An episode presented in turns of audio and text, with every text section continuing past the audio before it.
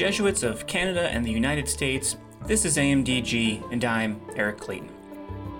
There's a series of Star Wars books called From a Certain Point of View.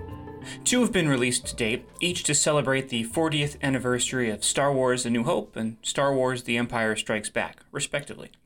Each book contains 40 short stories from 40 different authors, assuming the perspective of 40 different minor characters from the classic films. The whole idea is to give readers a new glimpse into an old story, to retell that classic tale from a certain point of view.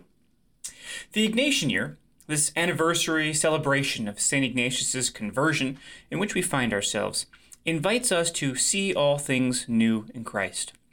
We're invited to contemplate St. Ignatius's story in new ways, to look upon his conversion and his legacy with the eyes of Christ, and then to turn that same gaze on ourselves, our own lives. How is Christ using Ignatius's story to inform and inspire our own? For those of you who have read St. Ignatius's autobiography, you know that the pages are full of minor characters, women and men who cross Ignatius's path ever so briefly, and yet leave behind a profound impact. Here at the Jesuit Conference, we thought one way to consider Ignatius's story anew would be to explore the perspectives of these other characters, how they saw Ignatius, what they were thinking about as they encountered the saint. It's still the story of St. Ignatius eh, from a certain point of view. And so we invited authors to submit their stories. And today I'm really excited to share the work of two authors and my conversations with them. The first of our authors is Ryan Carroll, a PhD student in English and comparative literature at the University of North Carolina, Chapel Hill. He's a longtime enthusiast of Ignatian spirituality, having first become involved through the Ignatian Spirituality Ministry at Holy Trinity Catholic Church in Washington, D.C. His story is titled The Pilgrim's Book, and it's an extended meditation on the life of the book itself, the book that stirred Ignatius's own conversion. Our second author is John Dougherty. He's a Catholic writer and campus minister with over a decade of experience in Jesuit education. His work has appeared in America Magazine and Millennial Journal. He lives in New Jersey with his wife and children. His story, The Provincial and the Pilgrim, puts us in the shoes of the Franciscan friar responsible for turning Ignatius away when the would be saint sought to live and work in Jerusalem. Both stories are beautiful opportunities to pray with the story of St. Ignatius, to see all things new in Christ. You can read these stories at jesuits.org slash pilgrim stories, or click on the link in the notes. And if you're interested in submitting a story, stay tuned. We'll be reopening submissions in the near future. Now, here are my conversations with Ryan and John.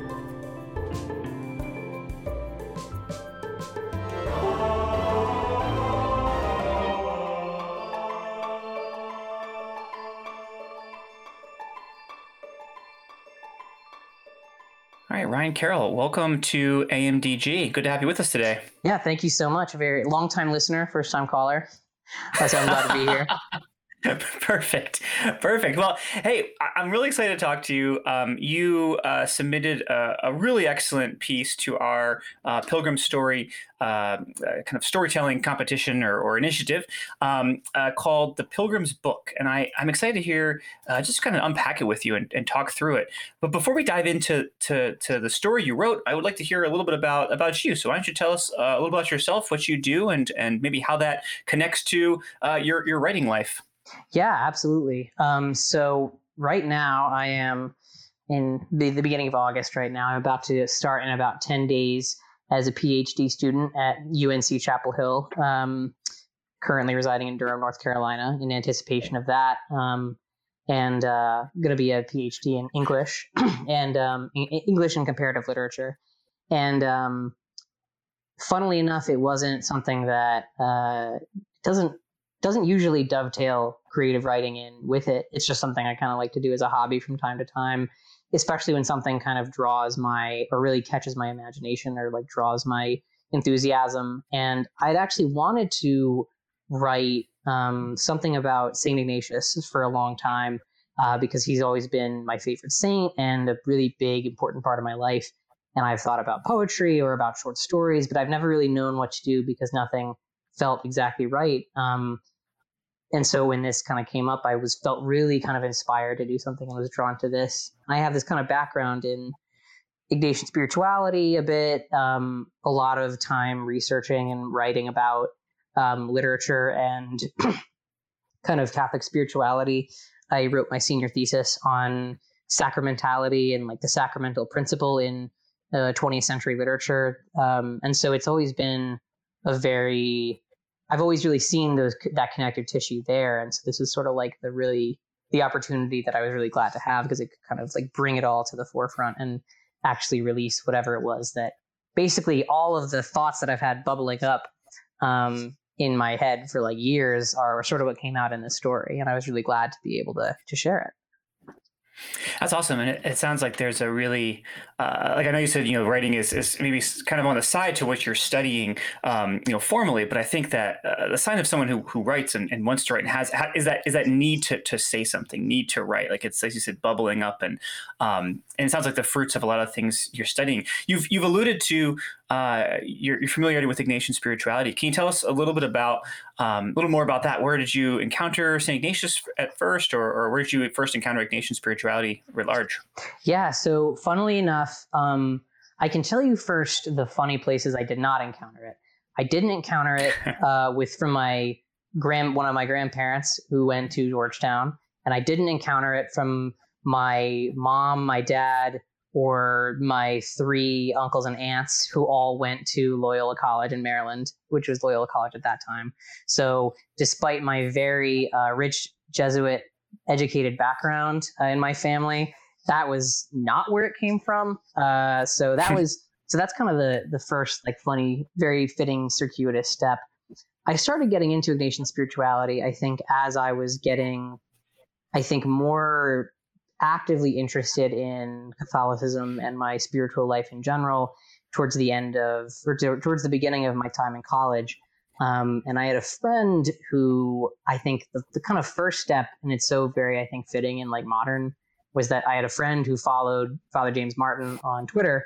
And so his tweets would sometimes show up on my like timeline. And then I came to follow him, read like several of his books, and then listen to his podcast on the Examen um, which was really like something that a really nourishing practice for me, even as I was dipping in. And so at that time, I was kind of, it was a pretty casual involvement. It didn't dominate a lot of my life. But I think this really big transformative moment happened for me when in my sophomore or junior year of college, on a whim, um, I saw that when I was looking up this list of LGBT friendly parishes in throughout the US, I saw that there was one right near me.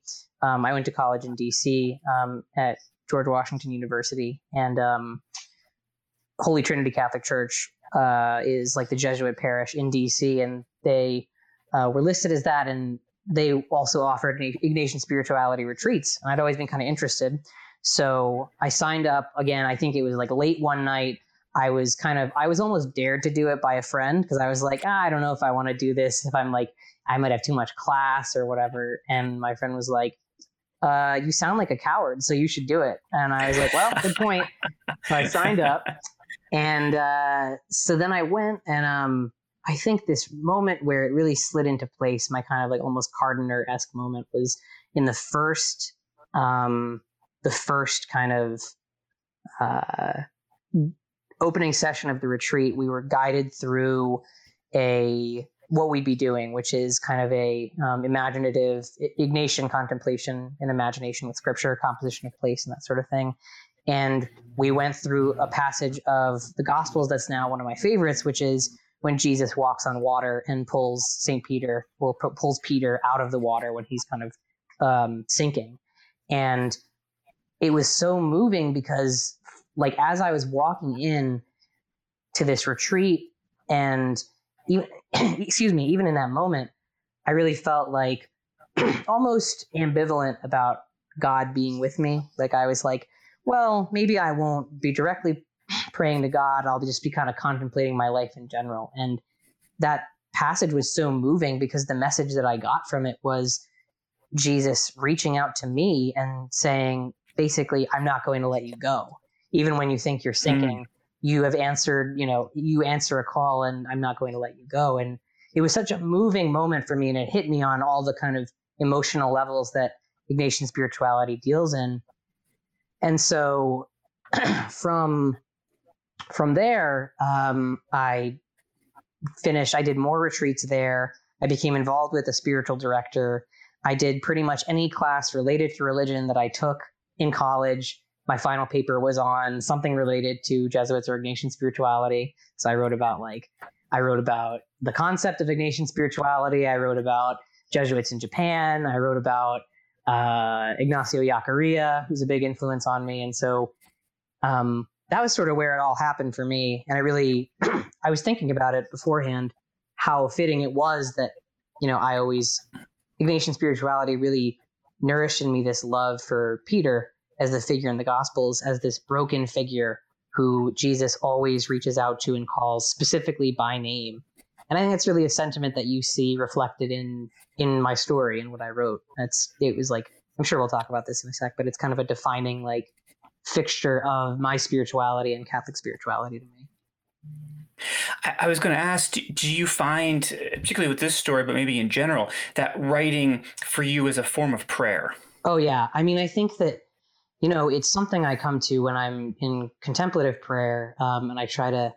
I, I'm always sort of exploring new modalities of like what to do in Ignatian spirituality, but in Ignatian prayer. And one of the things that I've been kind of um, directed to do recently by my director is try on um, feeling through the small emotions that I feel, or like the the sort of fleeting stuff, not the stuff not embedded in the like what you'd write in a log of your day, but like in the in the in the experiential side of things. And I always come to writing as this form where I really find myself in touch with with the the big divine mystery. Like it's where I feel full and filled with consolation and like substance, if that you know, if for lack of a better word. Like I feel in touch with the really real. And so in that way, like it's really it is a very, very meaningful form of like unconscious prayer to me.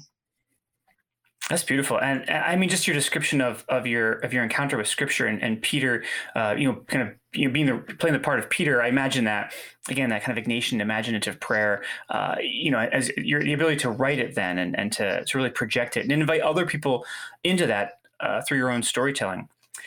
I, I um so I think one of the things that I really liked about your story uh, is is that you know there's this kind of moment right in Ignatius's life. You know, we all know it. Oh, he gets hit with the cannonball, and you know he's he's you know, reclining, and then you know uh, there's some books there, and like oh he you know he discovers Christ, and and he's off to the races, and we're like all right, when's the conversion going to happen?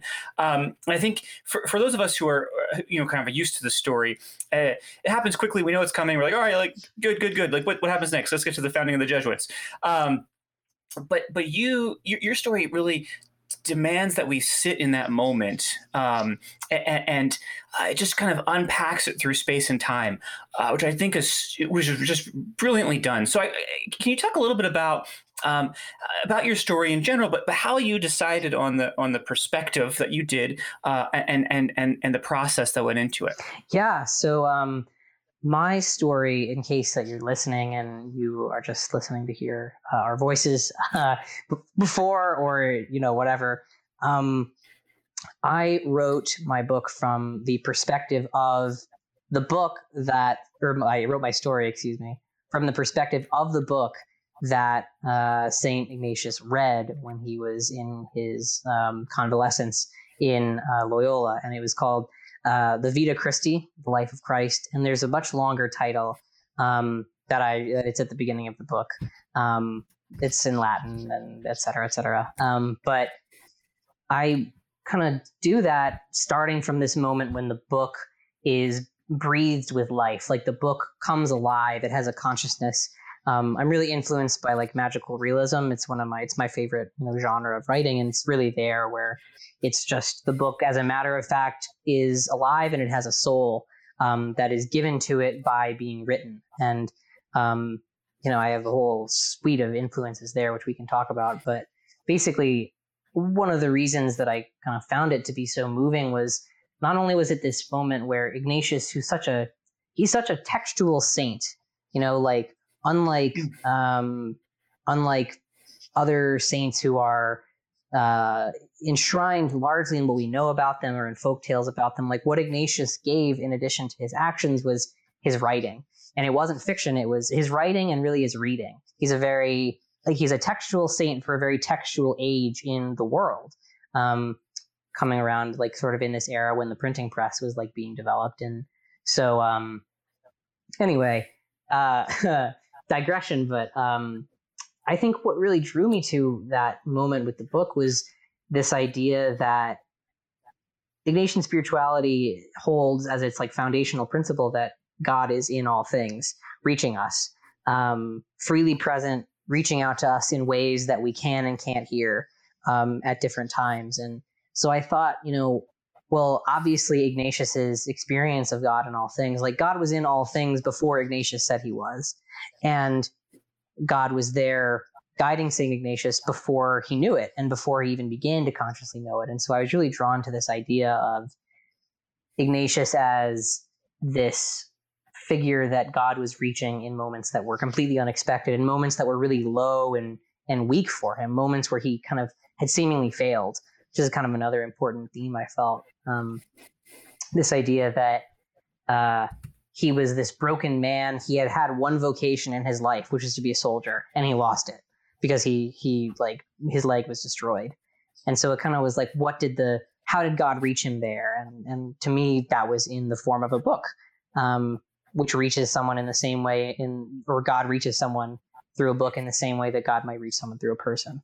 So that was sort of the the defining or the my starting point. Um, that's a very long answer to uh, to your question, but yeah, that was sort of the core of it. No, yeah, it's perfect. I, I mean, I, I, and the, the way that you approach, and, and maybe this comes from uh, um, uh, someone else or, or one of the influences you you alluded to, but I, I really liked how you talked about kind of the, the birth of the book um, and then the duplicate again like this moment of like i guess the printing press wasn't in existence quite yet but, but kind of the duplication of books and then the way that books um, like like the original book would feel when another book is produced, kind of um, that that references back. I, I, I thought I was I was like entranced by that. So how maybe you can do a better job of explaining what I try to do there, and then talk a little bit about how you came to that uh, idea of, of of the life of a book, the life and legacy of a book. Yeah, no, um, I think that's. I mean, that I I'm glad that you felt so. I'm glad that it really fired that up for you because I feel like for me it was like, oh, of course I need to include like how the book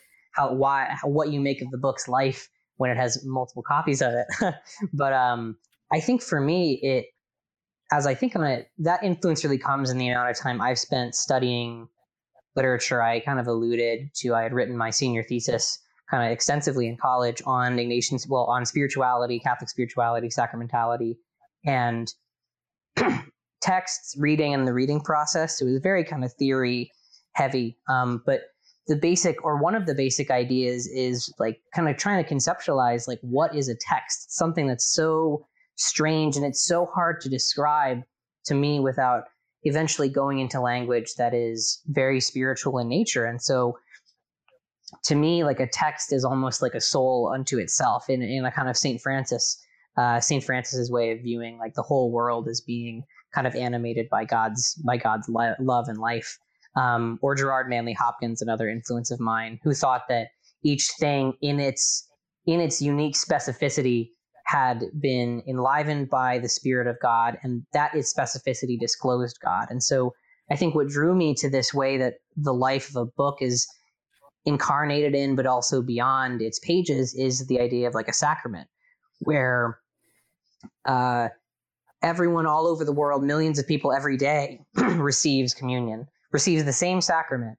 Jesus, the same person, is there, present, really present in everywhere. And yet, it, it's the same Jesus in multiple kind of forms and bodies in in wafer or more kind of broadly in in all things, literally, you know, in all Christ plays in 10,000 places, as the Hopkins poem goes.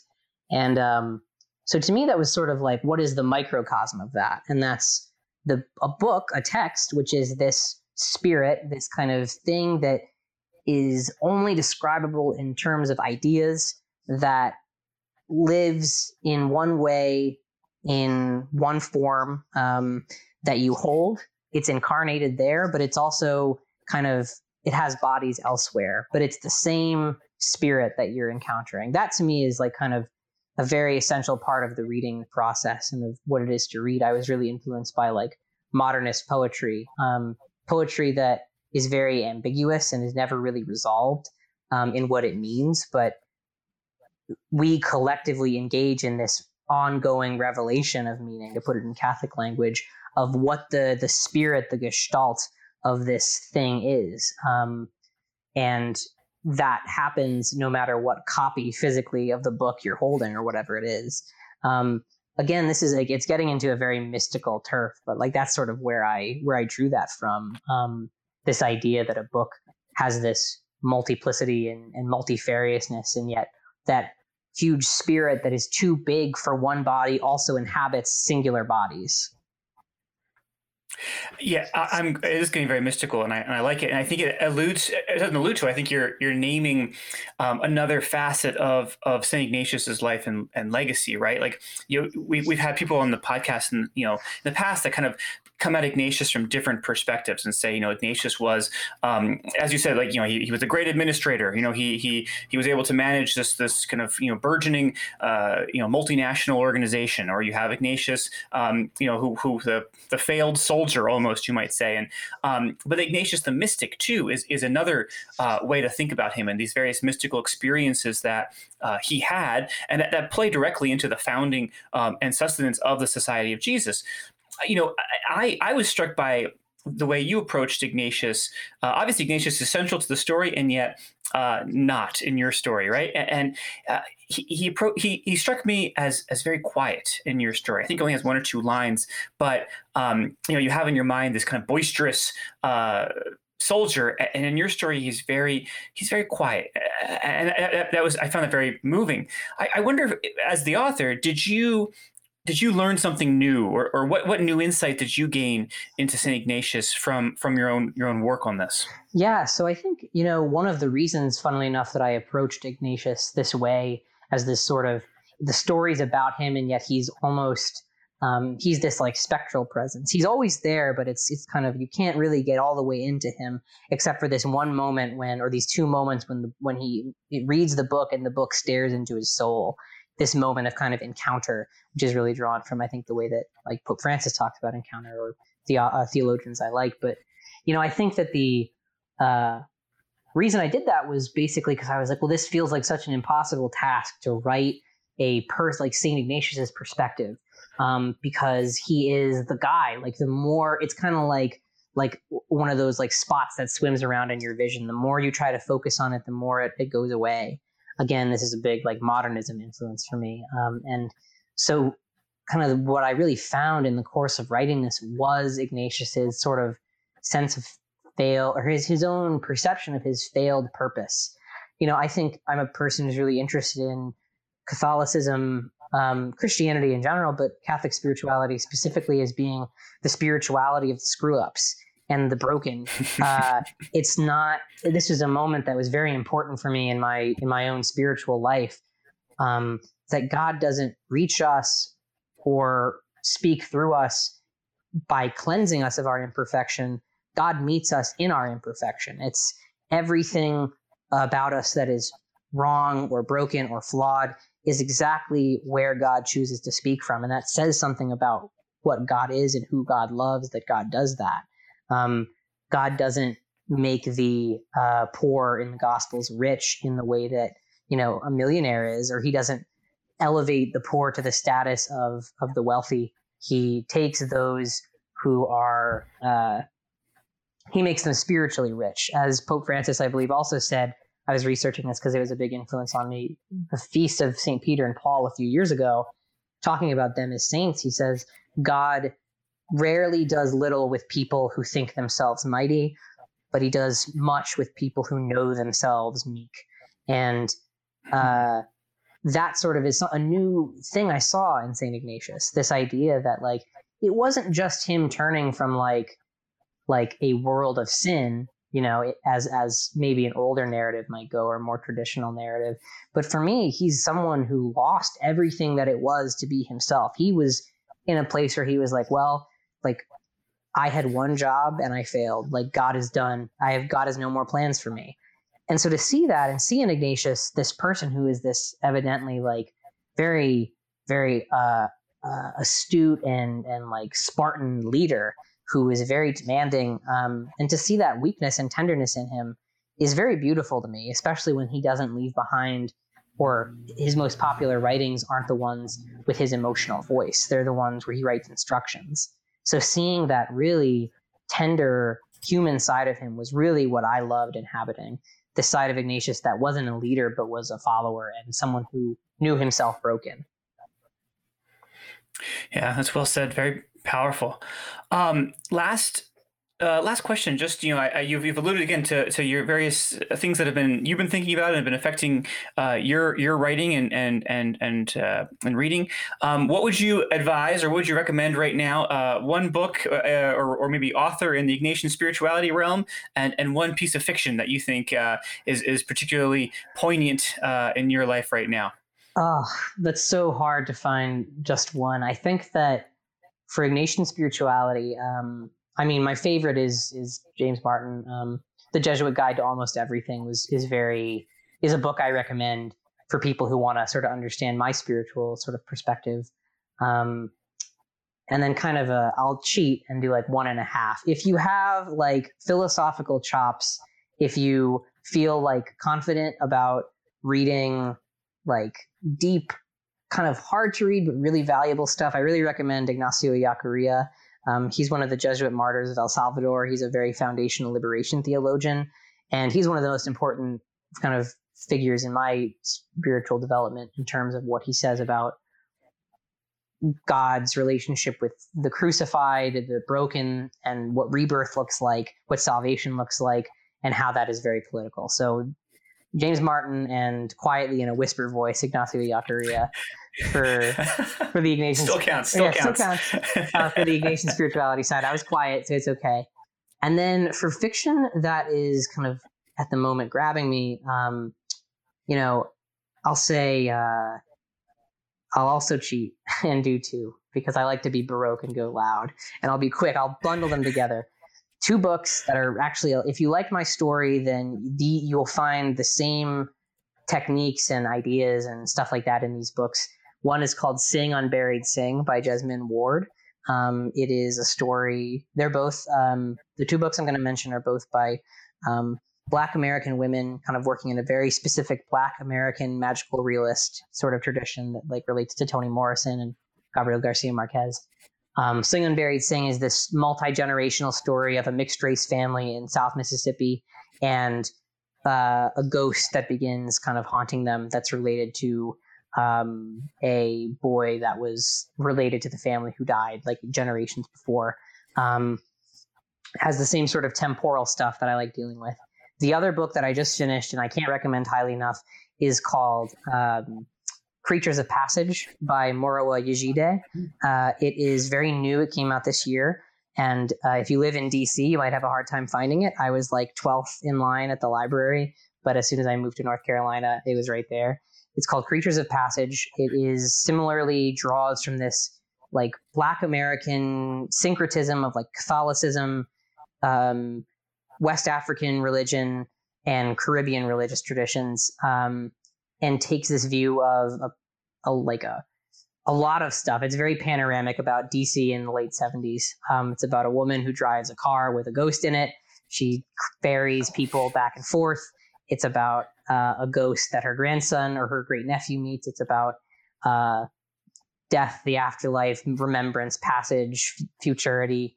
Um, it's a beautiful book, and it's the most one of the most beautifully uh, just amazing books I've read in so long. Um, so highly recommend Creatures of Passage by Morowa Yejide. Nice, good recommendations, and much more um, deep and philosophical than uh, if you'd asked me. I would have probably just. Uh, I think I've just any number of Star Wars novels is what I am uh, cur- I currently like always reading. Just so. as much. I, those are the next up on my recommendations list. Good answer. Good answer. That's book number three. All right, Ryan. Well, thank you so much for uh, for being with us today, and we're looking forward to reading more of your stuff. Yeah, thanks so much for having me. Thanks to Ryan Carroll for sharing his reflections and his writing with us today. Now we turn to another Ignatian author, John Dougherty. Here's my conversation. Welcome. Thank you uh, for coming to talk to us today. Yeah, thank you so much for having me.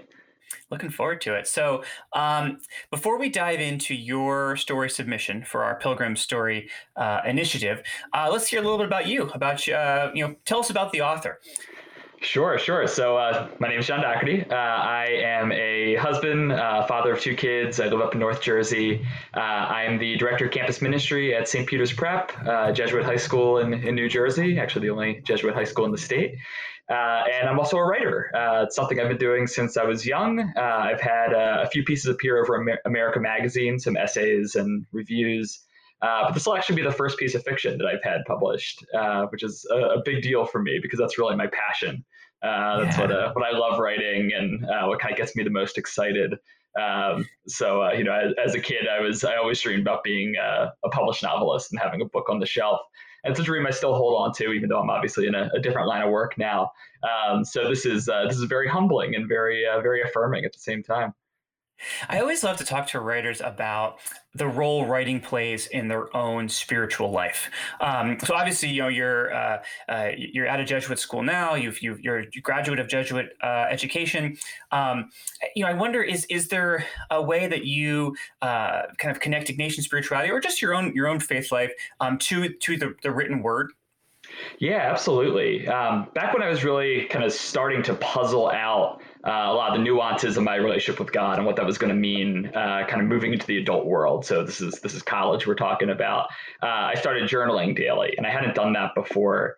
Um, and that was that was very important to me to be able to sit down and to take everything I was feeling and everything that was kind of, you know, this this soup of emotion and confusion and joy and all this good stuff and try to distill it down into words. Because uh, words were something I felt like I had some um, some sense of control over, kind of make things make sense. Um, and uh, and and over time, that journal turned into uh, you know it, it, started kind of implicitly, and then eventually became explicitly conversations with God. Uh, I started realizing that I was kind of narrating my day to God through the journal, um, and and at that point in my life, that really helped me to uh, I think process and and uh, figure out a lot of important stuff. Um, it's not something that, uh, that I've been able to kind of maintain in my adult life because at the end of the day, uh, I fall asleep um, after the kids are there. but uh, uh, today, I would say I, you know, I, I, lead retreats. I'm on retreats regularly, so I do a lot of writing there. Um, but even in fiction, I try to uh, uh, a little bit more indirectly uh, take the feelings and the thoughts and channel them into whatever it is I'm creating. I think there's there's a little bit of you know whatever I'm currently either fascinated by or wrestling with in my faith and whatever I'm writing. That tends to be a, a big motivator for me creatively. Do you um, do you find that kind of working through fiction helps you uh, understand or come to some new conclusion uh, that then is applied to your you know very nonfiction life? Yeah, yeah, I would say so. Uh, I think, uh, especially you know, fiction. I think is is wonderful for creating empathy uh, to kind of put you in the head of somebody else. And so, trying to a lot of things I think um, interest me are things that confuse me, things that uh, I have trouble kind of wrapping my head around from my own experience. And so, trying to write through that. Um, has in in the past, in the best of times, uh, helped me to kind of understand others a bit more, uh, either through like the process of researching to try to get the story right, or just trying to put myself in somebody else's shoes, uh, kind of understand how they're how they're approaching things in terms of their faith and their relationship with God. Um, and even just ha- having you know characters have to come to conclusions about things, or uh, uh, even having characters have to you know get to a point more often than not where they're comfortable with the ambiguity of things and the paradox of of uh, faith and of God uh, is helpful to me to kind of you know feel like okay that's that's something I would like to be able to do as well. I love that idea uh, of, of, both fostering empathy and then being okay with paradox. And I wonder if that's something uh, as a campus minister that you're helping young people to do. And I wonder also, do you help them to do that through writing ever? Is there ever kind of that like this is this is a good outlet for you? Sure. Uh, I definitely always encourage you on the retreats. Uh, each retreat has, you know, uh, uh times of silence and times where there's reflection. And uh, both, uh, honestly, both retreats and our service programs, there will be times where I'll say, like, you know, you have journals. I gave you all journals and pens. Like, sit down and actually put something down. Um, you know, it's, it's going to be easy for you just to do some bullet points, but it can be really helpful to take everything that you're thinking about, everything you're trying to put together, and like try to get it down there on the page.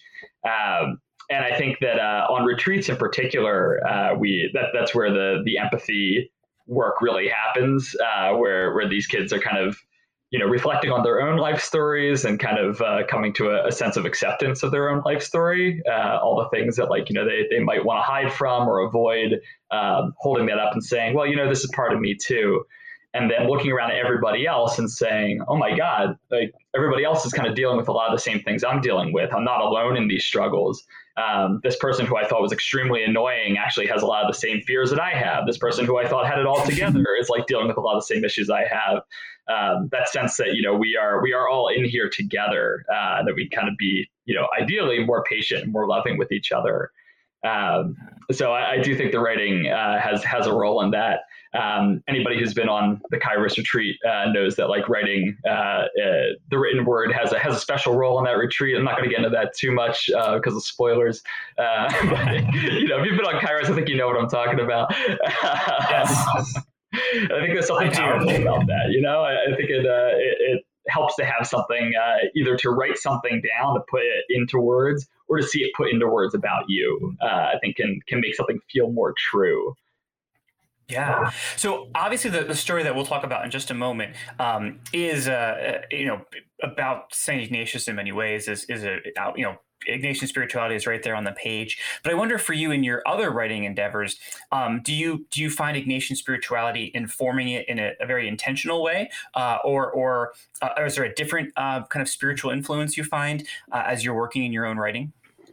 Uh, I would I would say Ignatian spirituality is very very uh, present uh, and very important in kind of my my own writing, both in terms of um, well we talked about the empathy piece already and that idea of contemplation, kind of putting yourself in um, in somebody else's shoes and somebody else's story. Um, but also that idea of, uh, of discernment and kind of the, the many kind of rich uh, uh, ideas of discernment that are in Ignatian spirituality. That's something that I, I have found is both something that, that thematically I find interesting in writing, and has also uh, ended up being kind of practically helpful uh, in terms of thinking about characters and thinking about like how characters make decisions and uh, and how that drives the story, uh, the various factors that kind of impact our decisions. Having to really pray with that and reflect on that through uh, so much of my formation uh, in the Ignatian world, I, I think has helped has helped me become a better writer because I think I, I can kind of understand how people's brains work a bit better and how uh, the, those those complicated levels of like you know I want to do this and it makes me happy, but maybe it's not good for me, and all those different uh, nuances that we have to really dig into in Ignatian spirituality. Yeah, I love that. So essentially, like you put each of your characters through a discernment of spirits in some ways, right? And yeah, and that's that's great. Um, so let's get into it. Let's talk about the story. So maybe you sure. can give us a high level um, overview of of the story uh, that that you uh, that you've that you've put together for us. Sure. Uh, so the story takes place during Ignatius's uh, pilgrimage to Jerusalem uh, after he's he's spent his time at Manresa and uh, had his his really powerful uh, experience with God there. Started the spiritual exercises, um, and it's that point in his life where, where he thinks he's figured out what God wants him to do, and it's to go to Jerusalem, and he's going to live there for the rest of his life, and he's going to convert everybody, uh, and and that's it. That's that's the goal. Um, and so he goes on this pilgrimage, and as it approaches the end of the time, um, he goes to the Franciscans who are kind of in charge of the pilgrims there and says, Hey, just to let you know, I'm going to be staying. Uh, you guys don't need to put me up or anything. I'll, I'll find my own way. It's all good. Um, and, and historically, what happens is, is the provincial sits him down and says, like, listen, this isn't going to work. Like, there's, there's a lot of, uh, there's a lot of issues with that. Um, and uh, and he does eventually, you know, get on the boat and goes back to Europe. And what um, what what we do in this story is uh, it's from the point of view of the provincial. Um, so instead of Ignatius kind of being the hero, Ignatius is the impediment in a lot of ways uh, because the provincial has a job to do. Uh, he is a man of faith. He is a man who who you know has uh, is drawing a lot of purpose and, and meaning in his relationship with God from being in the Holy Land. Uh, but he's also like you know every other week there's a pilgrim showing up saying God has told me that I'm going to stay here for the rest of my life. Don't worry about it. I'm going to go figure it out. Um, and and he's the guy who has to kind of like you know make sure that they're okay and keep the lights on uh, essentially of this of this operation in the Holy Land. Um, so it's it's kind of about the um, in, in, a sense the tension between the two, uh, but also them both learning something from each other. Um, and this is a, a, a period in Ignatius's life that I, have always found very interesting, and I've brought up my students a number of times because uh, uh, going back to the idea of discernment, this is a time where he is so sure that he knows what God wants him to do, and he's got the best of intentions, but he doesn't quite get it right. And somebody else needs to kind of step in and be like, ah, maybe, maybe something else. Maybe you want to go over here, uh, which is what leads him to, you know, eventually meeting the first companions, starting the Jesuits, and, and us being here today. Uh, so, so I find that all really interesting. Yeah, no, I, I, I love the moment that you chose for Ignatius's life. Um, because I think one of the things, you know, in the, as I was reading the story, you know, we have uh, the benefit of so much in our faith, right? We have the benefit of hindsight. We know it's going to work out. We can say, oh, well, you know, good thing he didn't go to Jerusalem because then, you know, the companions in the society and Ignatian spirituality, and, you know, we're here today talking about it. Um, but uh, but I think that your story is so successful in dropping us into the um, the mindset of the of the of the Franciscan, uh, and and I would love to hear more of how you approached kind of unpacking this because you know here's a guy who has to essentially say no you you heard God wrong uh, and and and he has to hear that again and again and again, or, or say that again and again and again to different pilgrims. Um, so tell me why why the character of the friar? Why why was this the, the person you wanted to write about? And what did you learn in the process? Sure. Uh, something that I've, I've, found very very interesting and very uh, resonant uh, ever since i started doing ministry professionally um, was this idea of, of kind of the tension between um, what you might call the prophetic and the practical um, and that you know I've, I've kind of been on both sides of this. I've been the uh, the the kid who walks away from retreat having had a life changing experience, and I have a lot of ideas and a lot of passion, and I'm going to go pester my campus ministers about all these great things we should be doing. Um, and now I'm also you know the campus minister who has to run eight of these ret- retreats a year and make sure that all the forums get in on time, and like can't necessarily kind of change up the whole program because uh, you know one person had a life changing experience. Um, and and where's that uh, you know what's what's the tension there? Uh, that that it's not necessarily that one person is right and the other person is wrong. Um, it's you know it's the martha and mary thing. It's the idea of you know this practical work has a role in our faith and in the church uh, but certainly so does this prophetic witness and this zeal. Uh, so where do those things meet and how do you kind of find uh, and listen to god's voice uh, in the in the interplay between those two things? Um, and so for for the provincial I'm, I'm definitely drawing a lot, both from my own experiences of of having to uh, you know become a professional minister and having to be the voice of reason often, and you know having to you know essentially calm down uh, uh, students when they're they're feeling very excited after a service trip or, or a retreat, while also trying to walk that line of not you know, dousing the flame because you want them to be on fire. You want them to be excited and to go out and to change things.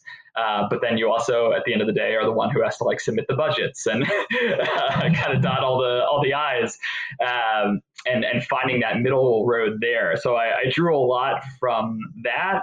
Uh, and also on the other side, thinking about the adults who who worked with me when I was younger uh, and and more uh, more kind of blue sky and more zealous and um, their patience with me and the way that they, you know, didn't shut me down, but helped to kind of redirect me um, and and to listen more closely to, you know, what God was calling me to do with this passion. Um, and so trying to to get into the head of this guy who who is doing that. Um, while also, I think you know when, when I originally sat down to write this story, um, my thought process was like, okay, Ignatius is the one who changes here. Ignatius is the one who um, you know, has this experience and realizes, oh, okay, there's something else that I need to do. Um, and I didn't have quite as much of that for the provincial. And in the course of writing the story, it, it uh, kind of you know grew very organically that he was responding to Ignatius as well, and that Ignatius's zeal was kind of reminding him of something uh, that maybe he had forgotten, that he had had lost track of. Um, so that Ignatius kind of learns a bit about you know how to, to temper his zeal with practicality uh, but the very pragmatic provincial is also realizing like well you know what what what is the point of all of this if it's just the paperwork and the job? Like there has to be this uh, this radical experience of god. There has to be this joy and this passion. Um, so so that uh, that experience of them both learning something was was kind of a surprise for me. And and I, I think taught me something too as I'm thinking about uh, it's it's very easy I think as a campus minister to get bogged down in answering the emails and tallying the service hours and making sure the buses are showing up on time and uh, you can, you know, if, if, if you're not careful, you can go a whole day without even thinking about God, uh, except in the abstract. Uh, and so reminding me like, no, the, the purpose of this is, is an encounter with God. It's to help my students, uh, you know, facilitate that encounter between them and God, uh, hopefully for them to walk away knowing that they're loved uh, and loved, you know, boundlessly and then I should be uh, taking something from that too. That should be inspiring me as well. Uh, shouldn't just be uh, should just be be checking the boxes. It should be something that that is a source of passion and joy. Uh, so so nice to be reminded of that. Yeah, I, I, think the the one scene that really um, captured me was was when uh, you know Ignatius says you know he was he wanted to see which direction um, Jesus's feet faced right on top of the the mountain, and and and the dialogue between the provincial and the other Franciscan, this kind of his like assistant, right? Um, that that they had neither of them had either had ever realized that, but but in some ways it, was that the assistant to the provincial that was also in the care of the provincial that you know that, that kind of had the excuse to kind of not excuse but but drift away from this kind of constant um, being in awe of, of, of his surroundings. And, and so I, I, you know that that that conversation to me was like oh yeah like everyone it's not just like the the prophetic pilgrims but everyone around us is is is part of this experience and we want to keep them on fire. And again I, am sure for you as you've said all you know you have students you know of all stripes i'm sure you know when it comes to spiritual life. Um, but that that dialogue was really i think the most powerful uh, powerful for me um, I, I want to talk a little bit about how you went about um, uh, depicting Ignatius. How did you get in the um, the mind of Ignatius? How did you want to depict him um, in this uh, in this story? Yeah, yeah sure. Uh, I, I, definitely uh, you know reread um, both the the relevant chapter in the autobiography, but went back a little bit and was trying to look at you know how is he describing himself leading up to this? Uh, you know how does he describe himself uh, after his vision at the River Cardoner, and and trying to get into his head um, you know, drawing from uh, again some experiences of like you know what it's like to walk away from a retreat with a retreat high, but also you know not not wanting to to go overboard and taking a 21st century experience and applying it to uh, to to this guy, uh, who obviously lived in a, a, very different time and kind of cultural context. Um, I, I think the most important thing for me with Ignatius is that I wanted you to be able to sympathize with the provincial, uh, to not kind of immediately go like, "What's this guy's problem? Why is he standing Ignatius's way?" But for Ignatius to also be taken seriously, I didn't want him to to just come across as like, you know, this this goofball um, who who was too overzealous and and had completely unrealistic plans. Um, and so kind of looking at, at the way that he describes himself and thinking about, you know, the, tone in his writing, the the tone in the spiritual exercises, um, the way he approaches things. I really tried to make him uh, very humble and very self aware, while also not sacrificing his passion, uh, which I, I, think is a good a good uh, uh, summation of Ignatius at this point, uh, where where he is, you know, very much on fire, but he's also done a lot of, you know, work thinking about himself. He, uh, you know, he he's gone through something pretty uh, enormous. He's kind of lived in in many ways a completely different life before this. Um, he's he's probably used to you know looking at himself and saying hmm am i making this decision for the right for the right reasons uh, so he's not necessarily going into this blind and just completely you know worked up, uh, completely emotional. Um, and that he's very humble. He's not going in and saying like, "You got to listen to me. I heard from God, and God told me this, and you don't know what you're talking about." Uh, but that he has that that kind of inherent um, that inherent humility and that inherent kind of uh, respect for the other people who he's engaging with. And even when he disagrees with the provincial, even when he kind of pushes back on things, uh, his reason is always like, listen, I understand that you have a job to do. I, I, I appreciate you're trying to do the best for me, but this is what I heard God say, and I got to follow God. I mean, isn't that what we're all here for? Is is to follow God's word? Uh, and, and, setting and you know uh, setting that up in some ways with the provincial kind of anticipating responses from him sometimes where he's expecting him to like you know start flipping the table and uh, say do you know who my father is uh, and um, and instead to, to subvert that and you know I think I think get at you know the uh, the humility that that I I imagine Ignatius had and I think comes across in his letters and in his writings. Um, so that was really important to me. I want you to be able to sympathize with both of them, um, even if you know ultimately uh, uh, the the provincial gets his way, uh, to understand where they're both coming from. Do you think you walked away from this project with any new insight into Ignatius or into his story or Ignatian spirituality writ large? I think uh, it, it, was it was very interesting to have to engage with Ignatius as a character uh, in in a lot of ways, and having to uh, to put myself in his head uh, the way I do with my other characters. Um, because Ignatius is somebody I think about a lot. He's he's very much an inspiration, somebody I pray to, um, or pray for his intercession, I should say. Um, and uh, but but this was very different, and and especially trying to uh, look at him at this point in his life where he's not, you know, he's, he's still an Inigo. He's not even Saint Ignatius. Uh, and finding that balance of, I think a concern for me was like, am I being disrespectful, you know, to a literal saint uh, if I kind of portray him as as a little immature, as a little like, you know, still trying to figure things out in this moment. And I think what I walked away from was was no, this this is uh, in a lot of ways. I think I think really being respectful of his humanity and and realizing that you know like me like all of us um, he was somebody who who didn't get it right the first time or even the 12th time. Uh, he had to really kind of you know work things out and, and wrestle with what god was was kind of leading him to. Um, and and i felt like i walked away with a it, it sounds kind of funny but like a, a deeper sense of sympathy for him and looking at where he ended up and and thinking about how difficult you know this this change must have been for him but also how well it speaks to him that he was able to make it and to say you know what? You're you're right. This isn't where i'm supposed to be. I got to go figure something else out. Um, uh, yeah i think it, it really kind of deepens my appreciation for him.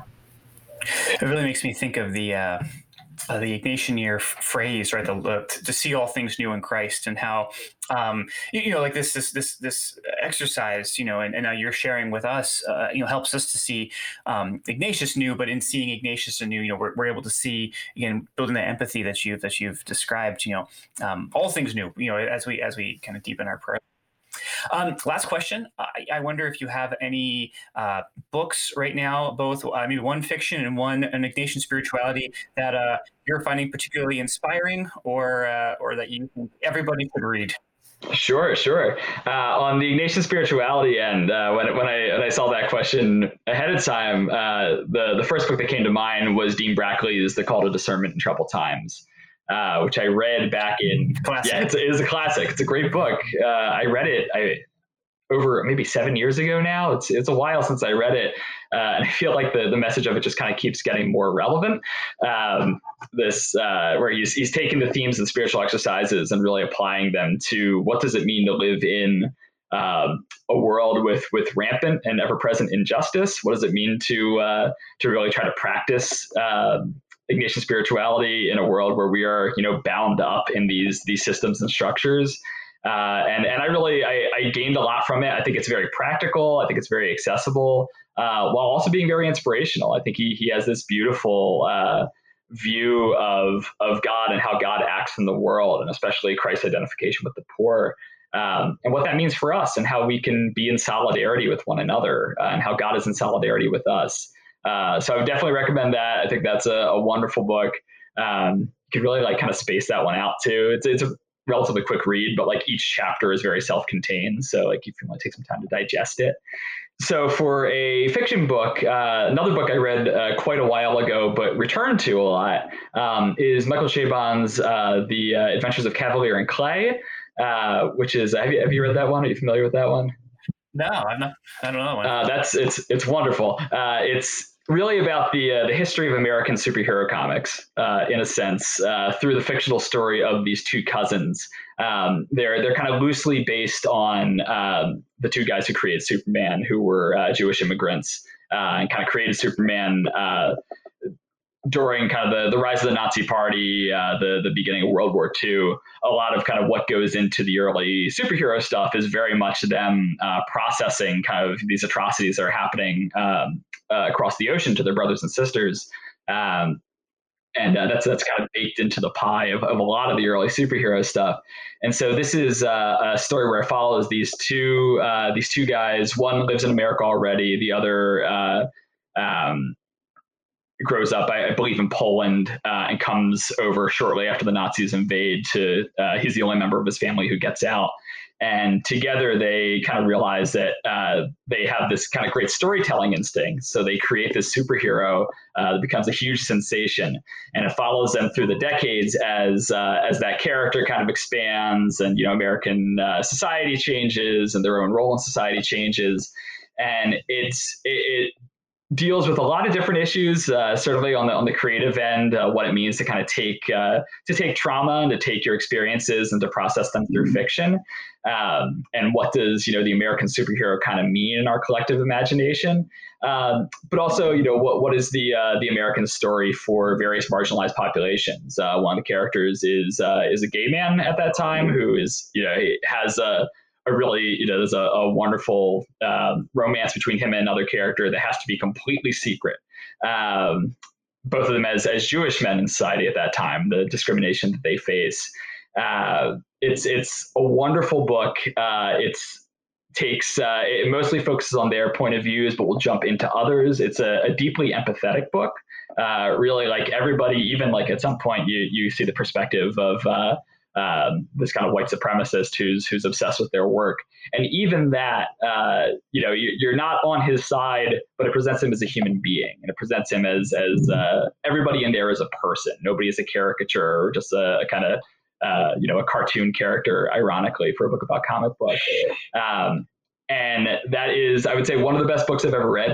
Uh, I think that uh, that anybody could read that and both learn something uh, interesting about about our, our society and our culture uh, and superhero comics, which I love, uh, but also walk away with maybe a deeper sense of of uh, empathy for for others and kind of the the weight that both our, our ancestors and uh, and people in today's society have to carry. I think, um, I mean, this is kind of a theme of everything you said, but bringing it together with this example, um, you know, creating empathy for people and not creating caricatures, I think is a great uh, a great goal of all of all good art, but also um, a great thing for us to, uh, to, to, to, to leave our conversation on. So, um, so John, thank you so much for uh, uh, for for talking to us and for your work. Um, and I hope everyone is super excited to read your uh, your piece. Great, thank you very much. I really appreciate you take the time.